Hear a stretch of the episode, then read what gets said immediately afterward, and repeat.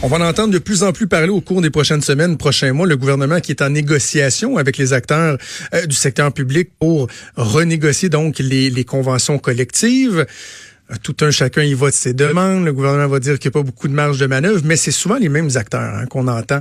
Euh, on va entendre parler des professeurs, on va entendre parler des fonctionnaires dans la fonction publique. Mais il y en a qui des fois qui sont un peu les laissés pour compte et ils souhaiteraient se faire entendre. Et je trouvais ça important de leur donner la chance de le faire. Et je parle de la Fédération du personnel de soutien scolaire. C'est la seule fédération qui représente exclusivement du personnel de soutien scolaire des écoles et des centres euh, du Québec. On va parler avec euh, le président de la fédération, donc Éric Pronovo, qui est en studio. Bonjour, Monsieur Pronovo. Bonjour, merci. Euh, Présentez-vous. Lorsque je dis, là, il y a des gens qui nous écoutent, je dis la Fédération du personnel de soutien scolaire. C'est qui ça? Ça mange quoi en hiver? La, la, la Fédération du personnel de soutien scolaire, c'est 30 000 membres. Euh, 30 000 membres, et vous l'avez dit tout à l'heure, exclusivement du personnel de soutien scolaire. Donc, euh, nous sommes dans 25 commissions scolaires partout au Québec. Euh, on représente 81 corps d'emploi. Vous savez, c'est c'est euh, c'est quelque chose d'unique à nous. 81 corps d'emploi. Donc, euh, et je vous en nomme quelques-uns Oui. euh, qu'on connaît dans nos écoles. Les secrétaires d'école, les techniciens dans l'éducation les techniciens en travaux pratiques dans nos écoles secondaires, ceux qui préparent les expériences, les concierges, euh, etc. Euh, Ça va jusqu'aux ouvriers spécialisés. euh, Les chauffeurs d'autobus sont là-dedans? les chauffeurs d'autobus aussi sont dans ça. On a deux commissions scolaires anglophones où les chauffeurs d'autobus sont avec nous aussi. Donc, effectivement, les chauffeurs sont là. La façon de, de- de le résumer, puis je disais ça dans, dans vos notes, c'est que pour que les gens l'illustrent bien, là, dans une journée pédagogique, si vous, vous êtes pas là, il se passe rien.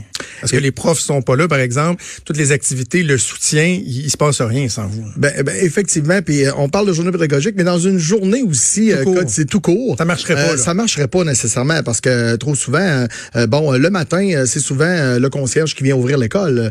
C'est lui qui s'assure que tout est en place, tout est sécuritaire pour accueillir les enfants.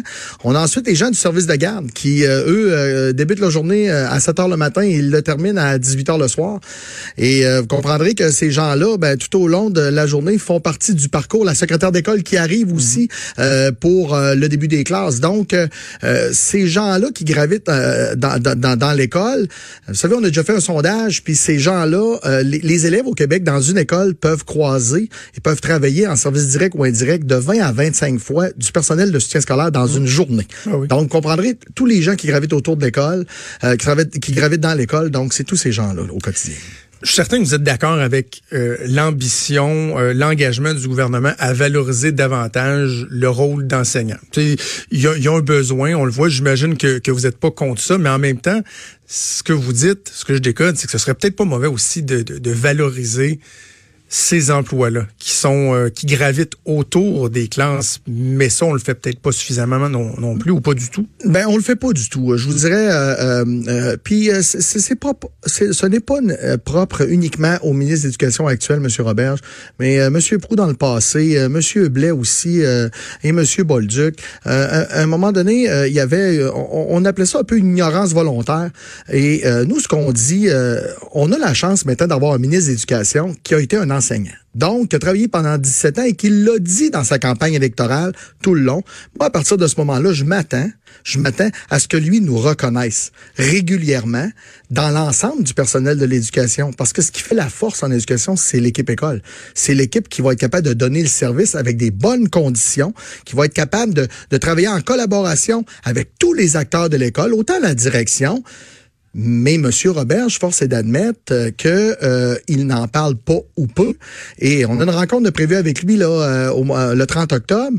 Et on va lui en parler assurément parce que on est convaincu que la secrétaire d'école, on est convaincu que la technicienne en éducation spécialisée est déjà venue travailler dans sa classe ou, a déjà aidé M. Roberge dans son quotidien. Et là, c'est important. Là, il faut que les gens sachent ce que ce que nous faisons dans le quotidien d'une école. Mais il n'y a pas rien que ça. Là. Il y a toute, toute l'administration de nos commissions scolaires. On a, on a des gens qui travaillent aussi dans les centres administratifs. Vous comprendrez que euh, ce- ces gens-là ont un impact au quotidien très important. Puis là, ben, on demande au ministre Roberge de l'inclure dans sa façon de dire les choses, de l'inclure dans ses discours qu'au Québec, oui, il y a les enseignants, mais il y a aussi le personnel de soutien. Est-ce que la valorisation passe uniquement par euh, les conditions salariales? Parce que j'imagine vous demandez de meilleures conditions, mais il n'y a pas juste ça. Non, euh, je vous dirais, ça, ça, passe par des conditions de travail. Mais vous savez, le fameux euh, euh développer le sentiment d'appartenance. Oui. Ce sentiment d'appartenance-là qui est important pour nos gens.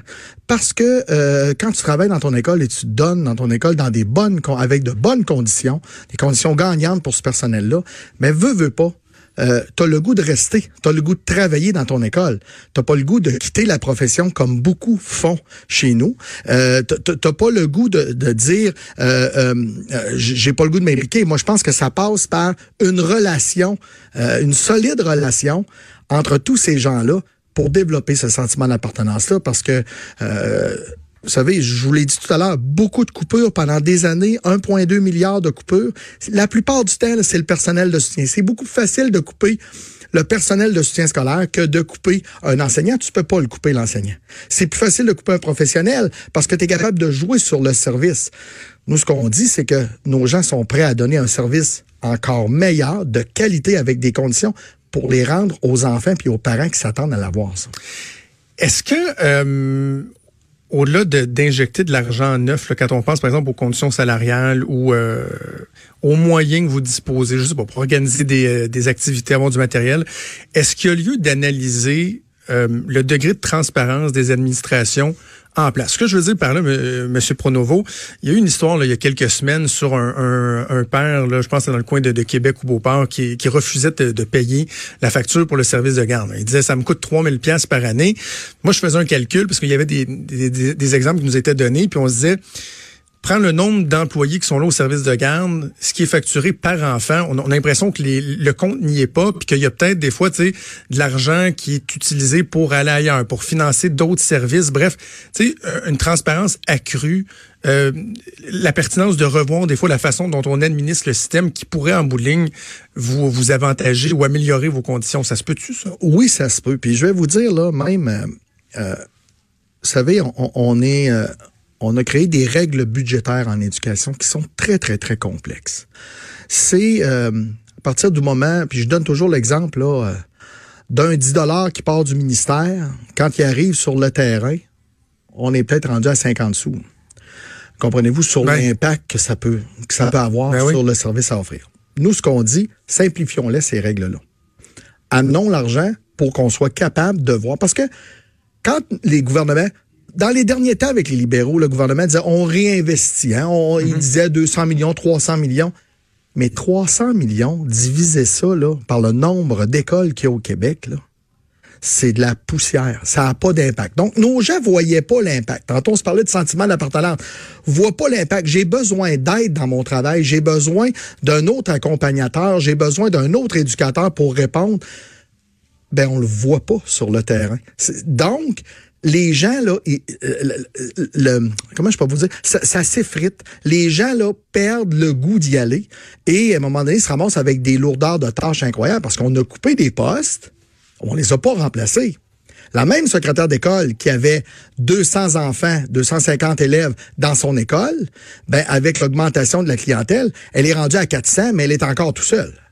Donc, euh, moi, ce que je dis, c'est ça prend, euh, oui, une transparence, mais ça prend une analyse fine des besoins. Et c'est ce que nous, on dit. Ça va prendre des gens, ça va prendre un ministre d'éducation qui descende sur le terrain, puis qui viennent pas juste faire des messages dans un télévox, mais qui viennent passer une journée, deux jours. Moi, je l'ai invité déjà pour lui, juste lui donner un exemple de comment ça, ça se passe dans une école, le débordement. Vous savez, euh, le suivi de service, c'est un autre cheval de bataille chez nous, là. Euh, quand la, cloche sonne, les enfants euh, s'en vont au service de garde. Ben, il n'y a plus de techniciens dans l'éducation spécialisée qui l'accompagnent rendu sur l'heure du midi. L'enfant guéri. On est tanné de cette pensée magique-là. Là. À un moment donné. Un enfant qui est à problème dans sa classe va probablement être à problème aussi sur l'heure du dîner. Donc, on a besoin de l'accompagner. Tu sais, là, euh, moi, je, prends toujours l'exemple de cette personne-là. Euh, Paul a besoin, là, de lui, qu'on l'accompagne de 7 heures le matin à 6 heures le soir. Pourquoi? Parce qu'on veut le préparer pour son lendemain faut que Paul ait le goût de retourner à l'école le lendemain. Donc, donnons-nous des, conditions pour être capable de rendre ce service-là. Euh, un des enjeux de la, prochaine négociation, c'est, et, moi ça j'y tiens vraiment, c'est la, notion du mur à mur. Euh, bon, Christian Dubé, le président du Conseil du Trésor, a commencé à en parler. François Legault l'a évoqué aussi. la possibilité d'essayer de, de, faire un peu du cas par cas par les différents corps, corps de métier. Par exemple, les informaticiens au gouvernement qui sont sous-payés, euh, les, les ingénieurs, etc.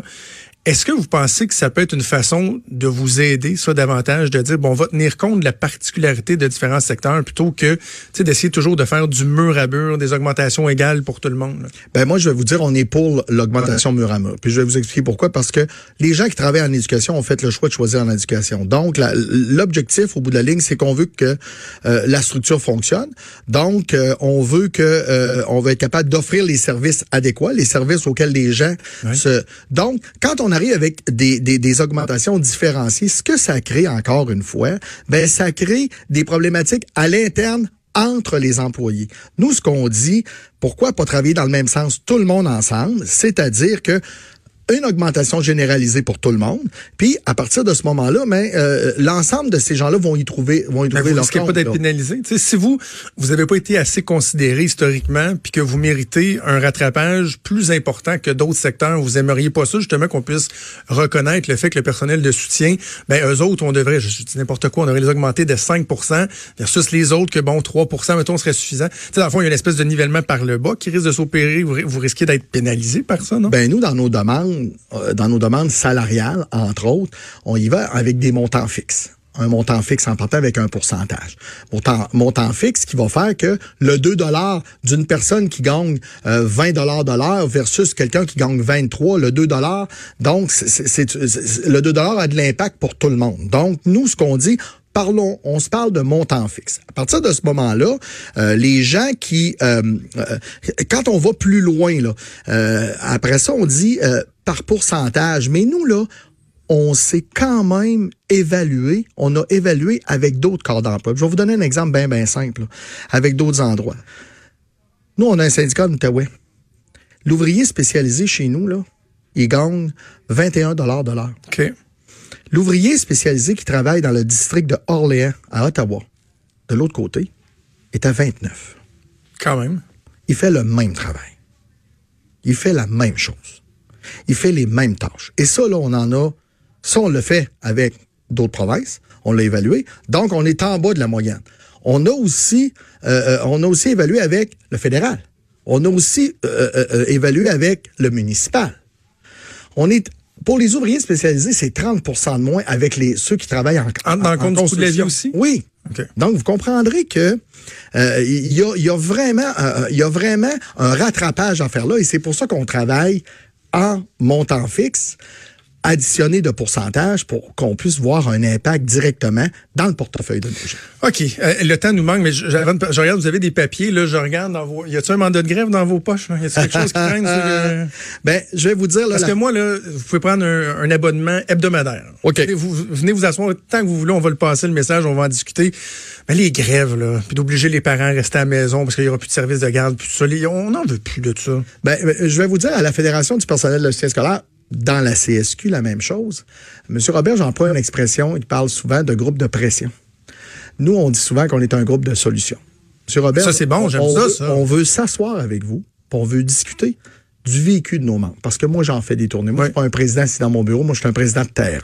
Donc, je m'en vais voir ces gens-là. Je m'en vais discuter avec eux. Je m'en vais échanger. Et quand on bâtit notre cahier de consultation, là, avec nos demandes, là, c'est des faits réels de ce qui s'est passé sur le terrain hier. Donc, euh, nous, ce qu'on veut, euh, c'est d'amener des solutions, des propositions.